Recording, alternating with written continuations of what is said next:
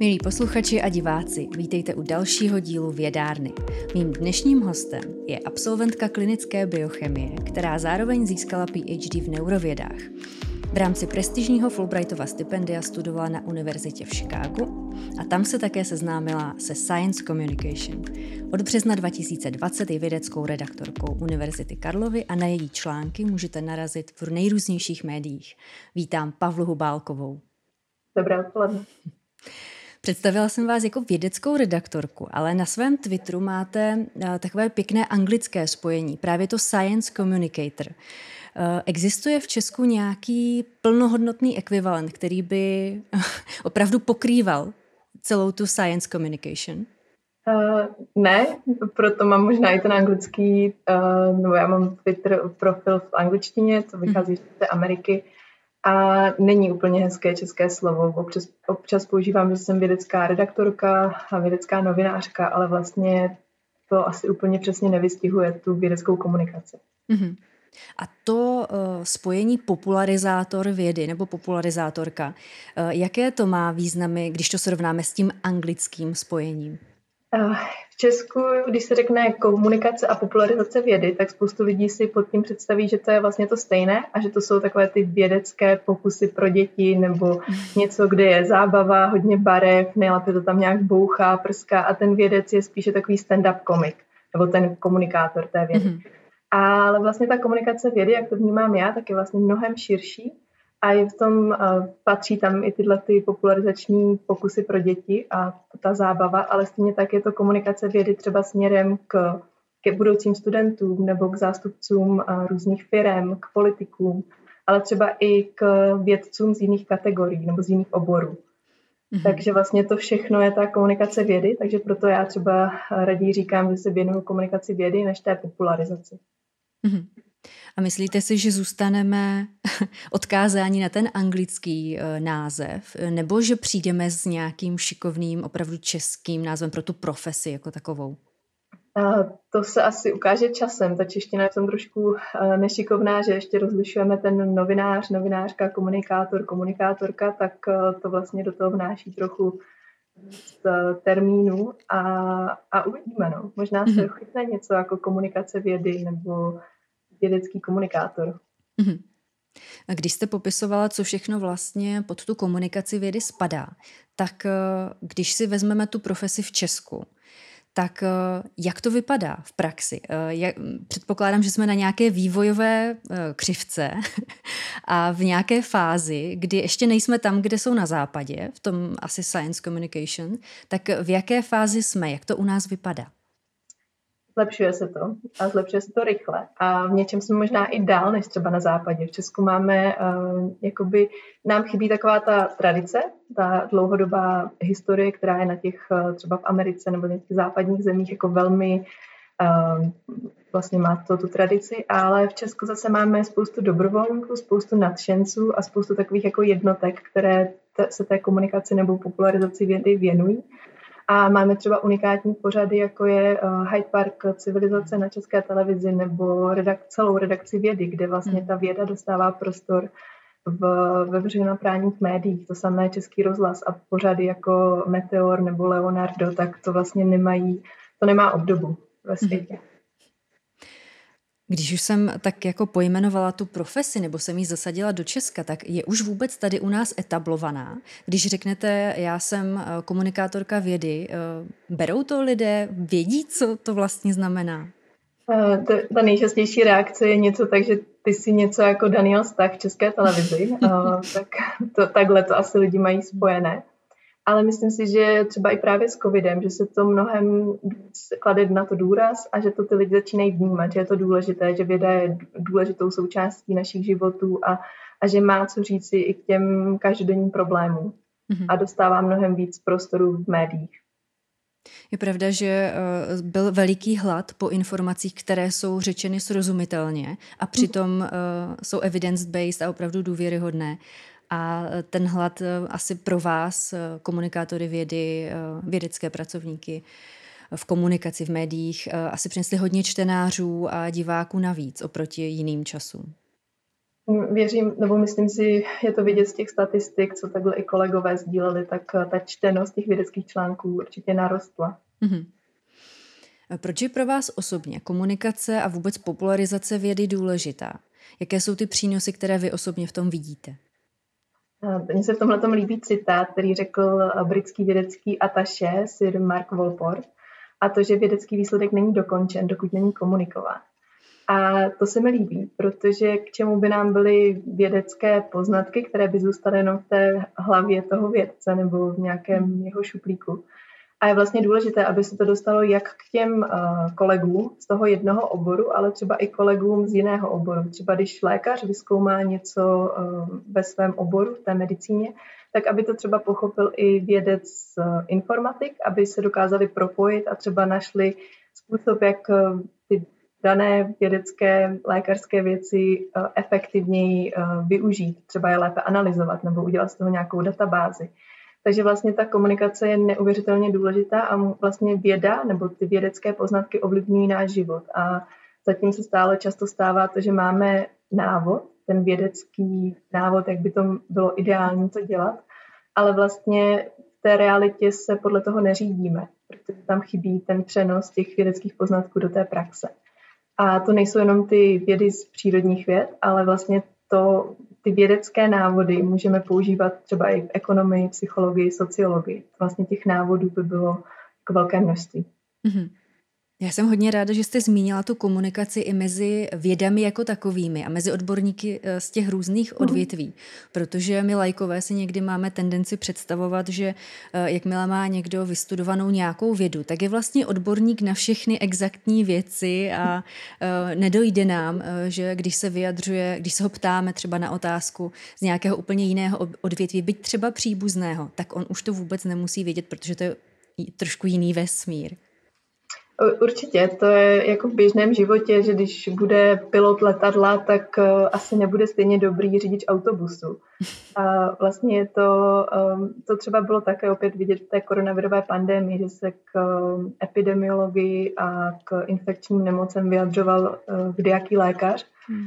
který vlastně neměl tu, tu znalost toho konkrétního daného oboru. Takže hmm. to je vždycky důležité, aby eh, našli společnou řeč a třeba aby vlastně lékař z jiného oboru je vlastně stále jakoby poučeným lékem. Má nějaký větší background, má nějaké společné znalosti, ale tu, tu hloubku těch informací nemá. A to právě napříč těmi obory, tak vlastně každý ten podobor, ten ta informatika nebo matfizák má prostě ten svůj jazyk, který mluví, kterým je zvyklý psát vědecké články a komunikovat.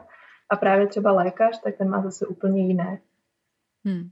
Takže je vlastně důležité, aby vlastně i, i napříč těmi vědami, těmi obory se našli tu společnou řeč, ten most mezi uh, světy.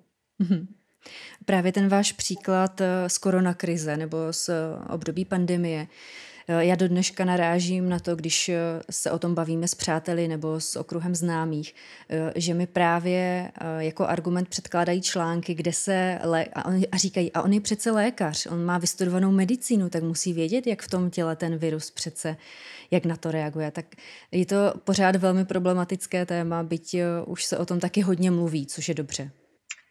Určitě, tohle to jsme si na sebe udělali takový jako byč, a který nás asi ještě bude chvíli uh, dohánět. Uh, to, že dostávali prost, uh, mediální prostor lidé, kteří uh, často sdíleli své osobní názory, které neměly nějak podložené fakty vědeckými, vědeckou literaturou nebo těmi nejnovějšími poznatky a říkali své zkušenosti, které platily třeba před 30 lety, kdy tady ale žádný koronavirus nebyl nebo oháněli se dlouhou klinickou praxí, ale opět koronavirus bylo něco naprosto nového, takže mm-hmm. to, s tím se asi ještě chvíli budeme setkávat. Pojďme teď k tomu, jaké cíle by si podle vás měla popularizace vědy nebo komunikace vědy, eh, ať už to spojujeme nebo roz, rozpojujeme, jaké by si měla klást, jaké cíle? Asi snažit se komunikovat ty vědecké poznatky eh, vždy té jakoby konkrétně pro cílovou skupinu. Hmm. Protože budeme komunikovat jiný obsah, jiný jazyk, když budeme mluvit eh, s malými dětmi versus eh, středoškoláky nebo třeba s politikem. Politika asi nebude zajímat to, jak přesně eh, funguje ten mechanismus v té buňce, ale bude spíš chtít vědět ty výsledky do praxe nebo hmm. co, co s tím teda má dělat dál. Naopak dítěti, tak tomu budeme muset ukázat něco, jak to třeba v té buňce vypadá, ukázat mu nějaký model, s kterým si bude moci třeba hrát nebo si něco sám zkusit, na něco si šáhnout. Takže vlastně to je ten cíl, že není jedna komunikace vědy, ale je spoustu různých podtypů, které jsou vždycky pro tu danou cílovou skupinu. Mm-hmm. A teď po vás eh, nebudu chtít návod, spíš eh, jestli byste mohla zmínit nějaké ingredience, bez kterých se podle vás popularizace vědy neobejde, co by opravdu měla obsahovat, aby byla úspěšná?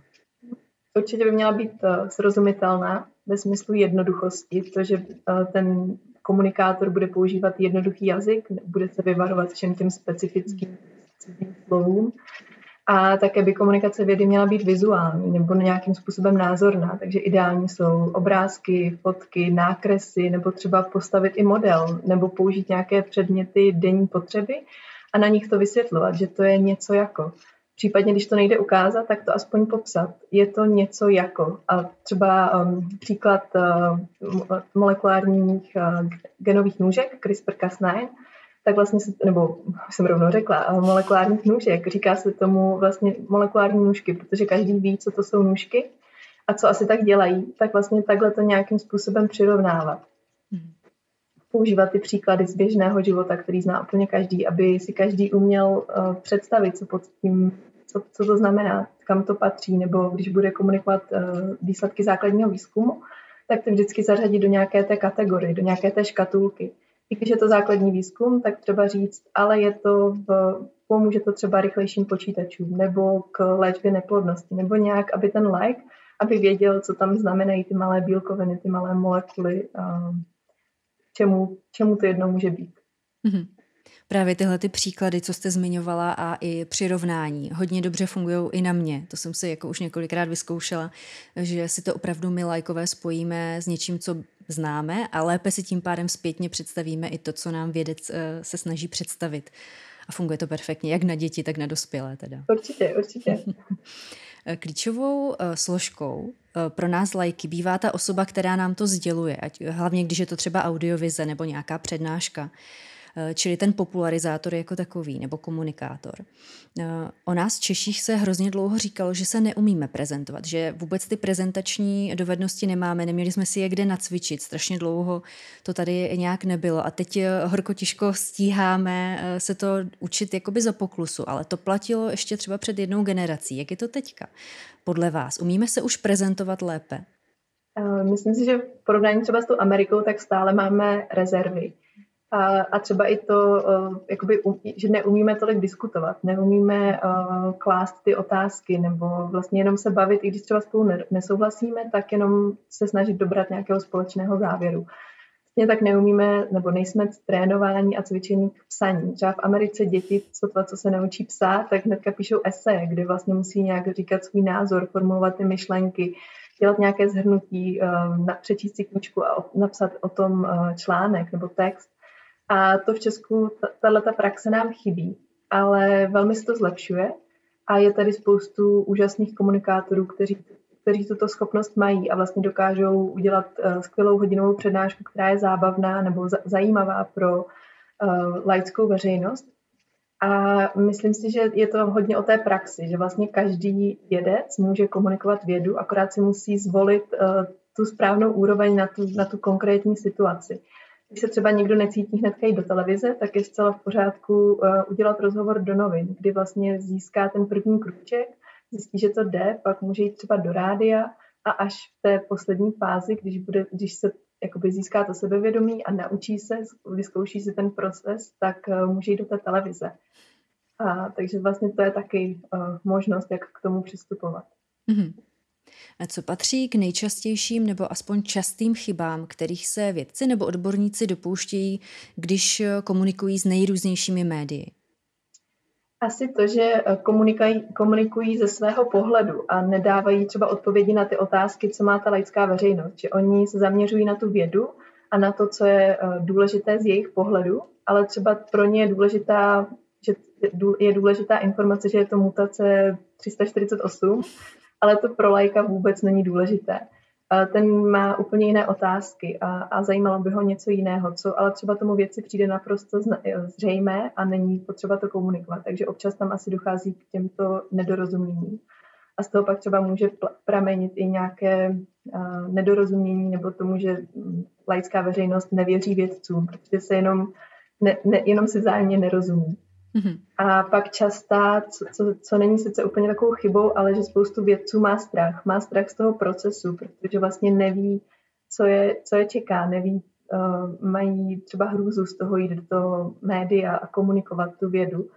A to právě třeba v Americe, tak tam fungují vědecká centra. Na každé univerzitě je oddělení uh, komunikace vědy a ti vlastně pomáhají těm vědcům, aby si třeba natrénovali to, jak mají komunikovat tu vědu. Že třeba když vědec dokončuje článek, tak osloví to Centrum vědecké komunikace a společně vymyslí tu nejlepší formu, jak tu vědu komunikovat. Společně vytvoří třeba video nebo napíšou tiskovou zprávu. Případně, když ten vědec si není jistý, tak si s ním udělají takový jako cvičný rozhovor, posadí ho před tu kameru, pustí na něho ty světla, aby si ten vědec vlastně ošahal a zjistil, jak to bude fungovat. Na webu mají třeba spoustu návodů, jak se připravit na vystoupení v televizi, jak se připravit na vystoupení v rozhlase, čím se liší, eh, co mají čekat v různých médiích. A vlastně tak tohle vědecké centrum komunikuje s těmi novináři. A vlastně, um, když novinář potřebuje nějakého odborníka na nějaké dané téma, tak vlastně je společně propojí. A je to taková pojistka, taková kontrola, že ten vědec bude mít dobrou zkušenost s tím novinářem, s tím médiem, protože to je taky velmi důležité vybrat si dobrého novináře a seriózní médium, kde vlastně ten výsledek nebude třeba zkreslen, nebo kde ten vědec bude mít ten nějakou kontrolu nad tím, jak ten výsledek bude komunikován výsledku. Mm-hmm. Jak jste zmiňovala, že vědci někdy říkají věci, které třeba lajky moc nezajímají a radši by se zeptali na jiné otázky, tak myslíte si, že i ty laické otázky můžou vědce jako takové odborníky posunout v něčem? Určitě, myslím si, že je to právě, nebo to i říká spoustu vědců, že baví eh, chodit do takových těch diskuzních pořadů, něco jako je Science Cafe, protože ty otázky je inspirují. Nebo je eh, inspirují i setkání s vědci z jiných oborů, protože eh, se zeptají na něco úplně jiného a získávají ten větší kontext. Věda je často velmi zafokusovaná na nějakou detailní oblast, ale vlastně ty velké objevy, tak ty se dělají většinou, když se, nebo často se dělají, když eh, to je v daném kontextu, když tam jsou nějaké další inspirace z jiného oboru třeba. Mm-hmm. Ještě když se vrátím k těm médiím, tak jsem si právě teďka vybavila, jak eh, Neil deGrasse Tyson, eh, slavný popularizátor vědy ze zahraničí, sdílel svoji vzpomínku na jedno ze svých prvních vystoupení eh, před médií, myslím, že to bylo v televizi, eh, kdy on velmi barvitě něco popisoval a potom, když se díval na, ty, na tu relaci, tak z toho tam z nějakých, já nevím, kolik minut spolu natočili. Tam bylo 30 sekund a vybrali jenom to, co on by třeba vůbec jako nevybral. A že to byla velká zkušenost právě pro vědce, který vůbec netušil, jak funguje to médium, jak oni pracují s tím, co dostanou a e, že to je možná taky zkušenost, kterou ta vědecká centra a nebo dobrý e, komunikátor vědy, poradce může tomu vědci zprostředkovat. Určitě, tam vlastně mluvit pro televizi nebo pro rádium, pro rádio má určitá specifika a vědec musí počítat s tím, že tam z toho 30-minutového záznamu vyberou těch 30 sekund.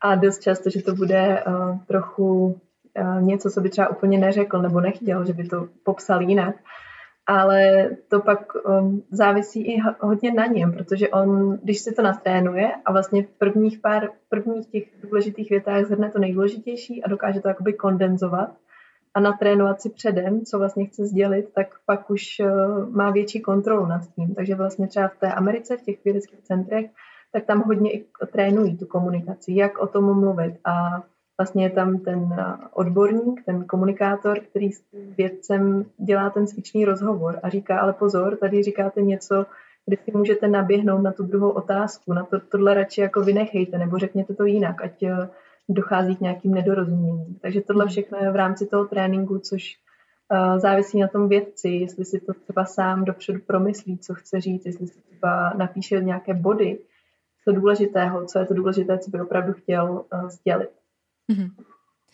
Teď jsem si vybavila, jak eh, někdo eh, z médií mluvil o tom, že novináři už mají takový radar na titulku tvorné věty nebo eh, výrazy a ten vědec může velmi neúmyslně jim dát v podstatě titulek, který úplně změní vyznění celého toho projevu, ať už je to článek nebo, nebo výstup, jenom protože to dobře zní, je to kliknutelné, ale přitom to jako zkresluje celé to, celou tu message. Určitě to se dělá. To, to je dost běžná praxe, když eh, člověk listuje tím časopisem, tak potřebuje něco, aby ho to zaujalo a aby se zastavil a začal číst dál. Pak je problém, když tyhle ty nepřesnosti zůstávají i v tom textu. Mm-hmm. To, ale to se většinou v seriózních médiích neděje. Pojďme teď k tomu, jak se učí komunikace vědy.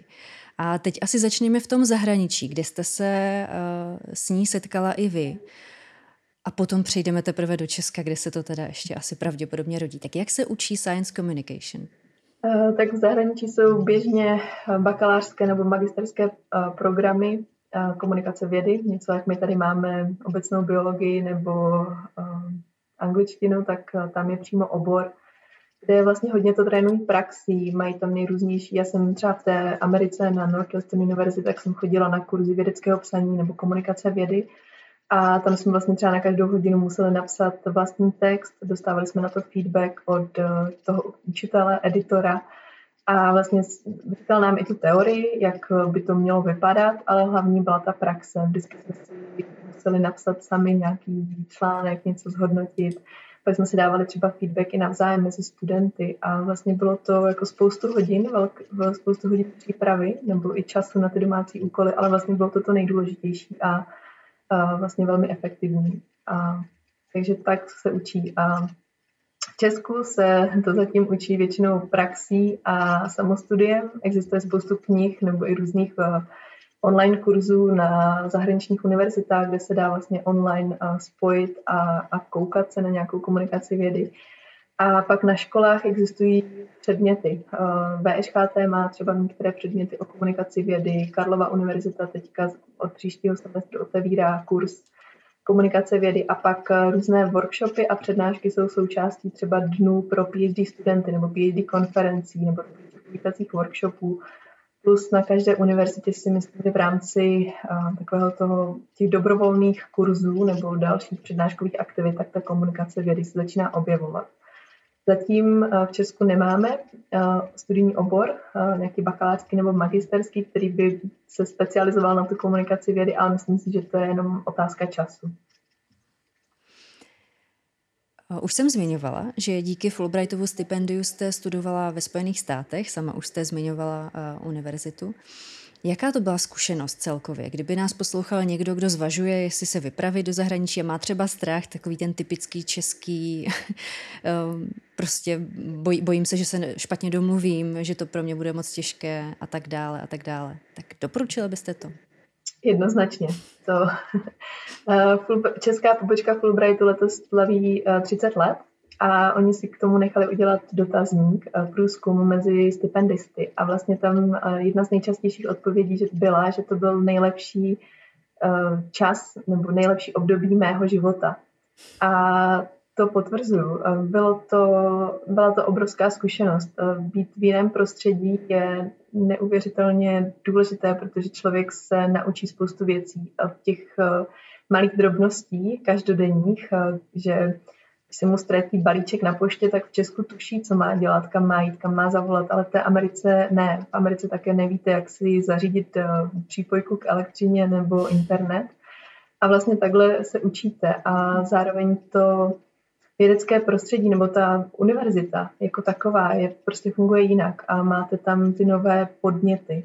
Takže když někdo zvažuje, aby odjel, tak eh, to jednoznačně doporučuji a třeba těm mladším, tak úplně stačí odjet, nevím, z Prahy do Brna nebo do Olomouce. Já sama jsem třeba ve druháku na bakaláři odjela na léto do Olomouce a považuji to za jednu jako z nejlepších eh, zkušeností, která vlastně velmi nasměrovala tu další moji kariéru.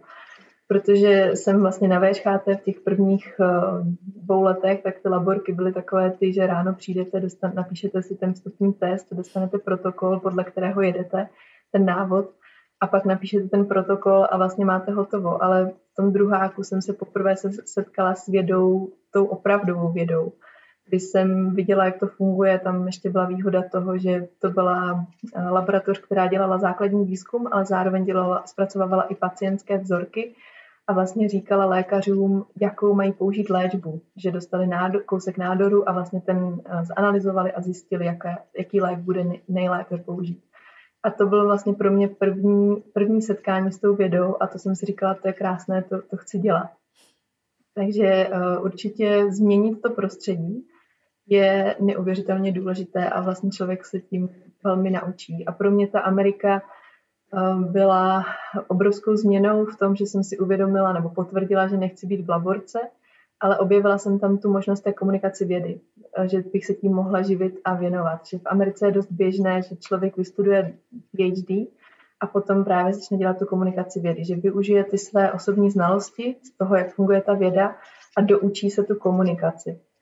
A vlastně já jsem se o komunikaci zabývala nebo zajímala dlouhodobě, akorát jsem neviděla tu možnost, jak by se tím v Česku mohla živit, protože jsem všechno dělala na dobrovolné bázi a vlastně jsem tam neviděla ten prostor.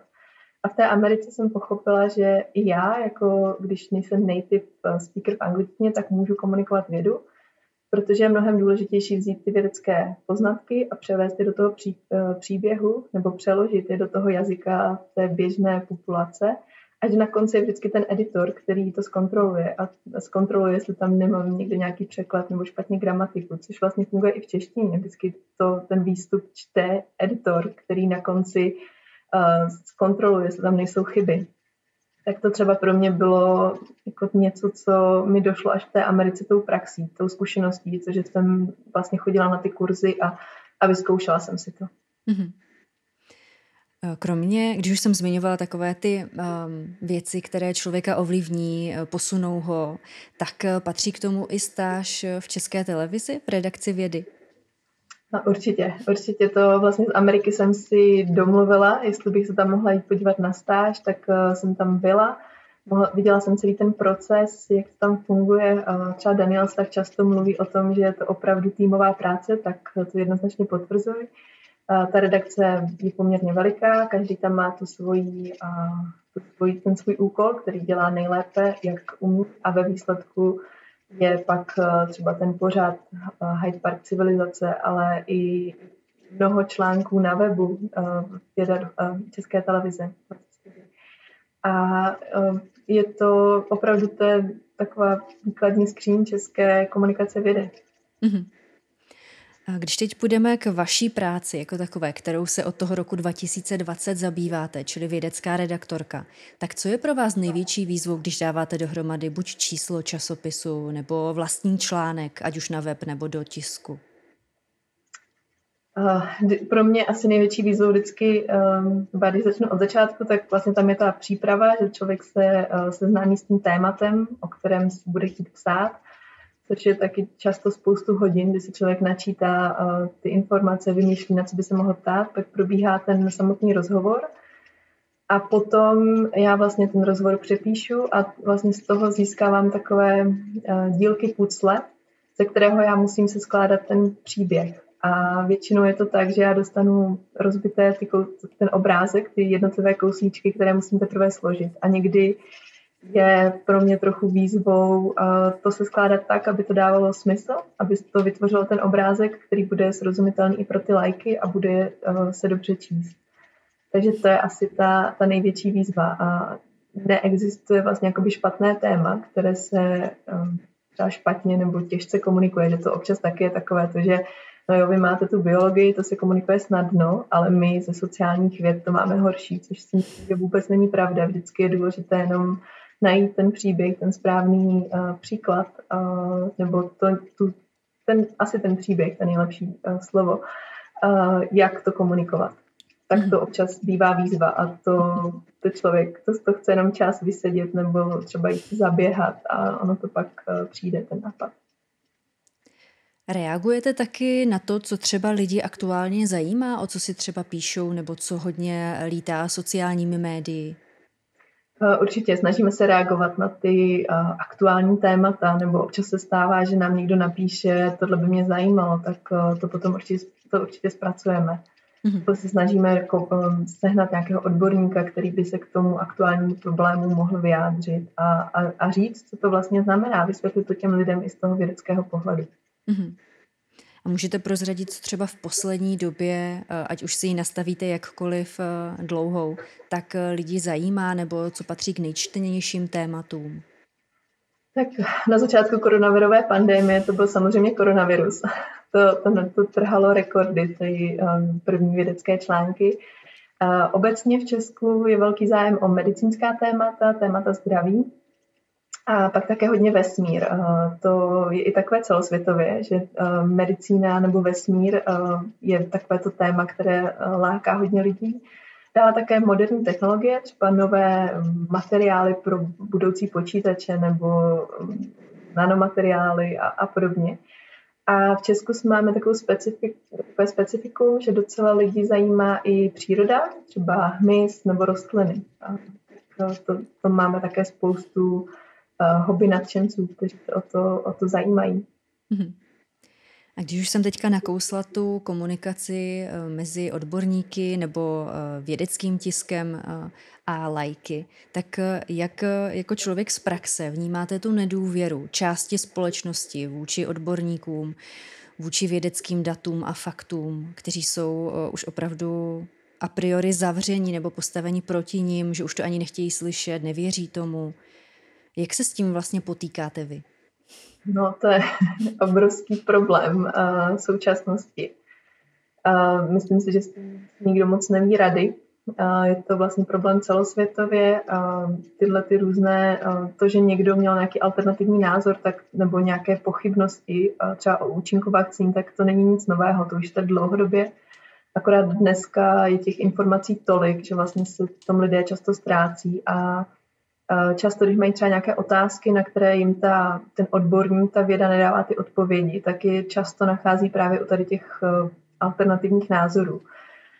Eh, asi jednou strategií je nedávat jim příliš prostor, tady těm alternativním názorům, ještě jakoby neamplifikovat, neupozorňovat na ně, ale spíše komunikovat ty, ta vědecká fakta a snažit se používat ten jazyk, který zacílí i tu veřejnost nebo tu část veřejnosti, která spíše věří tady k těm alternativním faktům. Vlastně dávat jim ty vědecky podložené odpovědi a vlastně asi důležité je komunikovat um, takovým tím neútočným způsobem, neříct hnedka, vy to máte špatně, vy si to myslíte špatně, vy tomu nerozumíte, ale snažit se uh, co nejdéle vést tu diskuzi a snažit se je jakoby nenásilnou formou edukovat, informovat a aby to vlastně co nejdéle byla ta komunikace, aby se ten druhý člověk hnedka nezavřel, já vás neposlouchám.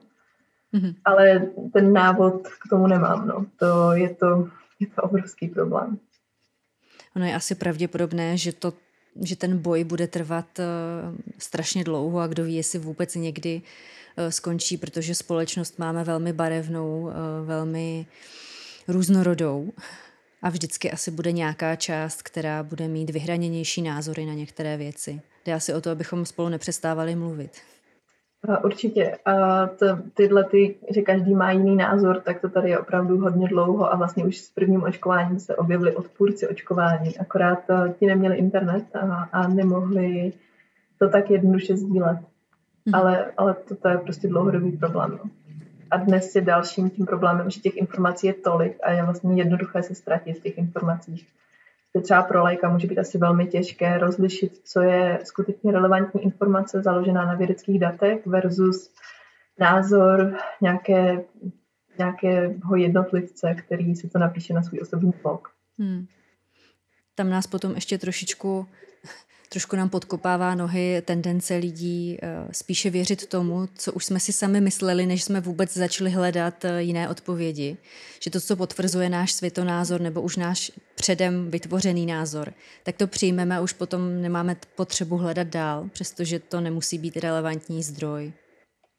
Určitě, určitě takový to, že člověk na tom internetu najde eh, potvrzení toho, co si myslí, tak to je, to je velmi časté. No. Hmm. Když už jsme otevřeli částečně to téma očkování, tak eh, já jsem se nedávno zamýšlela nad tím, eh, na kom vlastně leží ta zodpovědnost eh, komunikovat, jak funguje vakcína, bezpečnost vakcíny, všechna ta fakta tady okolo těchto velmi důležitých společenských témat.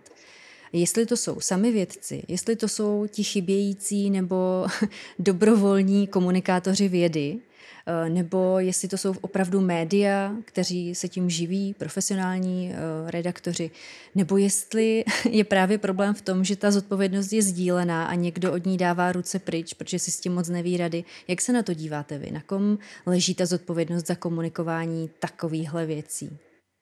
Já si myslím, že by tam měla být právě ta synergie, jako um, to, že vědec není komunikátor, vědec není tím novinářem, ten nemá tu školu, zkušenosti a není to cílem jeho práce, aby byl skvělý vědec a zároveň skvělý komunikátor.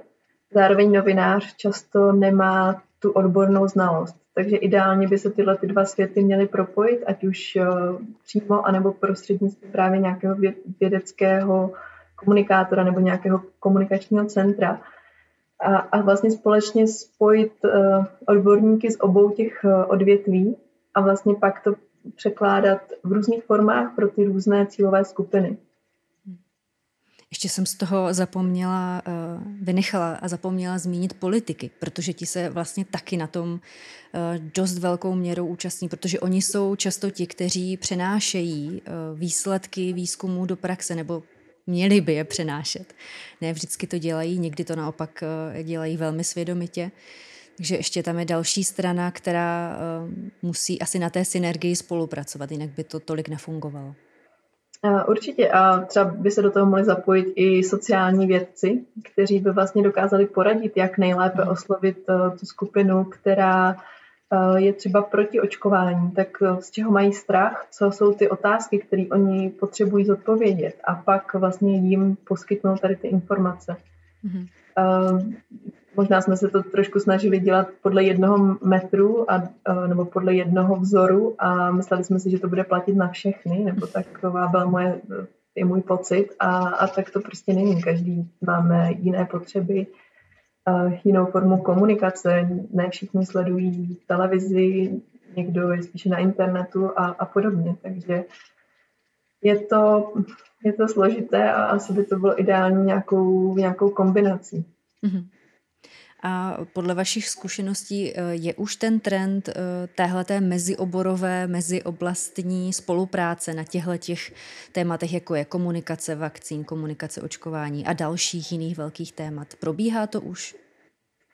Já úplně nevidím do všech těch eh, procesů, ale určitě jsou o to pokusy, nebo jednotlivci se právě spojují, jsou, jsou média, kteří oslovovali skutečné odborníky, a, a vlastně snažili se předat ty vědecké um, uh, informace tou formou, která bude přístupná pro veřejnost.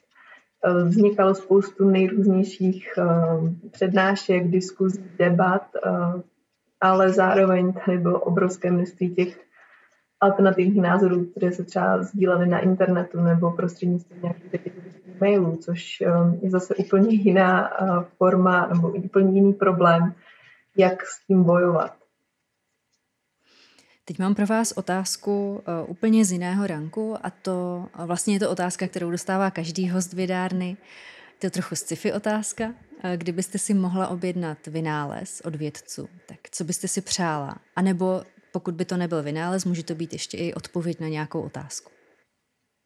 No, já bych si přála, aby jsme měli něco jako vědecký Google, aby když bychom zadali třeba výhody očkování, tak aby dneska, když to zráme do Google, tak nám vyjede vědecký článek z Nature a vedle toho nám vyjede eh, blogísek nějakého jednotlivce. A tak já bych si moc přála, aby vyjela už, nějaká, už nějaký přehled, aby tam bylo eh, nějaký souhrn toho, že vyšlo třeba tři tisíce článků, které říkají, že očkování eh, je v pořádku, je bezpečné, má tyto výhody a pak je vedle toho pět uh, vědeckých článků, které třeba říkají, jsou tady tyto problémy. A bylo by tam i nějaké zhrnutí, které by nám uh, řeklo, ale těch pět článků těm moc nevěřme, nebo protože třeba nejsou na tak velkém vzorku, nebo nejsou v tak dobrého časopisu. aby vlastně každý uh, se dokázal dostat tady k těm informacím, které už existují, akorát jsou uh, roztříštěné na mnoha stránkách. Tak uh, to bych si přála, aby jsme měli něco, co by třeba ušetřilo práci i nám, uh, komunikátorům vědy, aby vlastně nám to takhle něco automaticky uh, udělalo takový přehled a souhrn toho všeho, co, co o tom víme. A to je úžasně praktický a hlavně je docela realistický vynález už v tuto chvíli, že by mohl existovat. Stačí jenom dát dohromady správné algoritmy a mít vůli to vytvořit. Já věřím, že to bude do pár let. Uh, vlastně dnes už se začíná u některých třeba socia- příspěvků na sociálních sítích objevovat, jestli to jsou jakoby vědecky podložené informace nebo, nebo nejsou, jestli to je názor Eh, podložený vědeckými fakty nebo eh, jenom osobní názor toho daného člověka. A to si myslím, že kdyby něco takového se objevovalo třeba i v médiích, když bude mluvit eh, lékař, ale lékař třeba ortoped o problémech se srdcem, tak aby tam bylo něco jako pozor, asi to není jeho praxe, je to jenom jeho názor nebo mluví či nemluví podle nejnovějších vědeckých poznatků. Mm-hmm. To by nám potom, nám lajkům, eh, mohlo pomoci vytrénovat lépe náš radar eh, na třídění informací. Určitě, ale to nejsou jenom lajci, to jsou vlastně i vědeční novináři, když eh, vlastně i my si to musíme ověřovat, všechny ty informace, vlastně v tom jsme velmi podobní těm lajkům, protože tomu danému oboru vždycky rozumí jenom ten konkrétní vědec. A mhm. vědec z jiného oboru je vlastně jenom trochu lépe poučeným lajkem.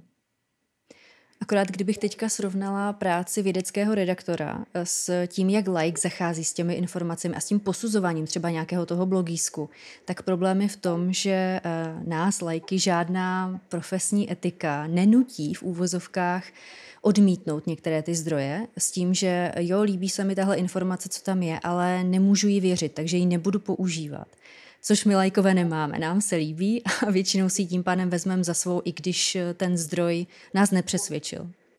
Já doufám, že tohle trochu začíná i na třeba základní školách, že se do výuky dostává kritické myšlení nebo ověřování zdrojů a vlastně si ty děti začínají učit, jak k tomu přistupovat a že uh, příspěvek na sociální síti nemá stejnou váhu jako informace třeba z webu České televize nebo pak později třeba i z těch odborných článků a také, že není odborný článek jako odborný článek a um, no, to, to věřím, že vlastně do budoucna tohle to bude součást toho základního vzdělání, jak pracovat s informacemi, jak si ověřovat jejich zdroj a jejich relevanci. V tomhle mi přijde úžasné, že občas slyším o tom, že ty mladší generace eh, tohleto know-how eh, učí starší generace, které nebyly připravené na příchod eh, internetu, sociálních sítí a přišly v době, kdy už měli plné ruce práce s tím, že měli svoje kariéry, neměli čas se tolik učit, zorientovat v tom novém světě, který je obklopil. Tak se mi líbí, že právě ti mladší, ať už děti nebo adolescenti, pomáhají tady s tímhle tříděním uh, nenásilnou, nearogantní cestou uh, ve vlastní rodině nebo ve vlastním okruhu známých. Tak mi to přijde moc hezké, že se, jak ti starší dávají něco nám, tak my mladší, anebo ještě mladší lidi, než jsem hmm. já, mají co dát i starším. Uh, určitě a na tady té konkrét, na té osobní rovině to má vlastně obrovskou sílu, protože tam ty vztahy jsou většinou lepší, ty lidé jsou otevření tomu se něco dozvídat když by asi se organizovaly nějaké velké školení, tak eh, na to asi nikdo nepřijde, ale když eh, během nedělního oběda já vysvětluji něco rodičům nebo něco, tak vlastně to mnohem přístupnější a myslím si, že i oni to mnohem lépe berou, takže určitě tohle je velmi vhodná a hodná cesta. Mhm. Když to trošku zanalizuju sama u sebe, tak uh Mm, hodně velkou roli hraje to, že věřím, že ten člověk to se mnou myslí dobře, že mi nechce ublížit, že mě nechce porazit v diskuzi, že jeho primárním cílem ani není mě ošidit nebo že ode mě nechce peníze za něco, ale bavíme se už opravdu na jiném levelu, kdežto, když se před někým objeví v televizi člověk, který mu říká, musíš přestat tady s tímhle, pokud chceš být zdravější nebo uh, chovat se takto, aby si zabránil tady tomu, tak už tam hodně, lidě, hodně lidem naskakuje, myslí to se mnou dobře, nemá nějaké skryté úmysly, není zatím politika, není zatím nějaká komerční síla. to je asi ten problém u některých lidí. A taky teďka, to jsem zrovna psala jeden článek, že vlastně lidé nebo lékaři, kteří dávají pouze rady a doporučení, ale není tam takové to, že by zohlednili, že ten pacient se necítí zapojen do toho rozhodovacího procesu, nebo že se necítí, že ten lékař zohlednil jeho potřeby, jeho způsob života, tak vlastně ten pacient už nemá, vlastně je mnohem pro něho snadnější, že se nezapojí, nebo je pravděpodobnější, že vlastně tu léčbu Eh, odmítne, když to s ním třeba lékař eh, myslí dobře. Takže i vlastně i ta komunikace, eh, co se týče směrem pacientům, je vlastně nesmírně důležitá. A takhle to v mnoho dalších oborech. Ta komunikace je vlastně klíčová, aby ten člověk, který je příjemcem té informace, měl potřebu, že je mu nasloucháno a že je to ta informace, která ho zajímá, která je pro něho důležitá. Mm-hmm. Já vám pro teď moc děkuji za vaše povídání a e, vy, kteří s námi chcete zůstat ještě o chvilku déle, tak zaměřte na náš Patreon, kde bude ještě pár otázek. Děkujeme za pozornost.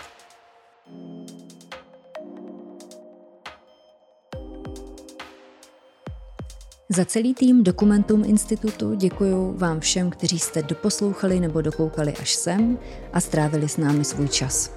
Budu moc ráda, když mi prostřednictvím sítí dokumentům institutu napíšete, jak se vám vědárna líbila, čeho byste chtěli více, čeho méně, na jakého hosta byste se rádi podívali nebo kterého byste chtěli ve vědárně slyšet. Budeme rádi, když nás podpoříte lajky, komentáři nebo odběrem. Pokud chcete být součástí vzniku vědárny, zaměřte na náš Patreon, kde najdete různé možnosti, jak se můžete zapojit. Jakýkoliv příspěvek nám pomůže vytvářet pro vás lepší obsah, vyspovídat více hostů a celkově posouvat vědárnu dál. Těším se na slyšenou nebo na viděnou u dalšího dílu vědárny a ať se děje cokoliv, buďte zvědaví.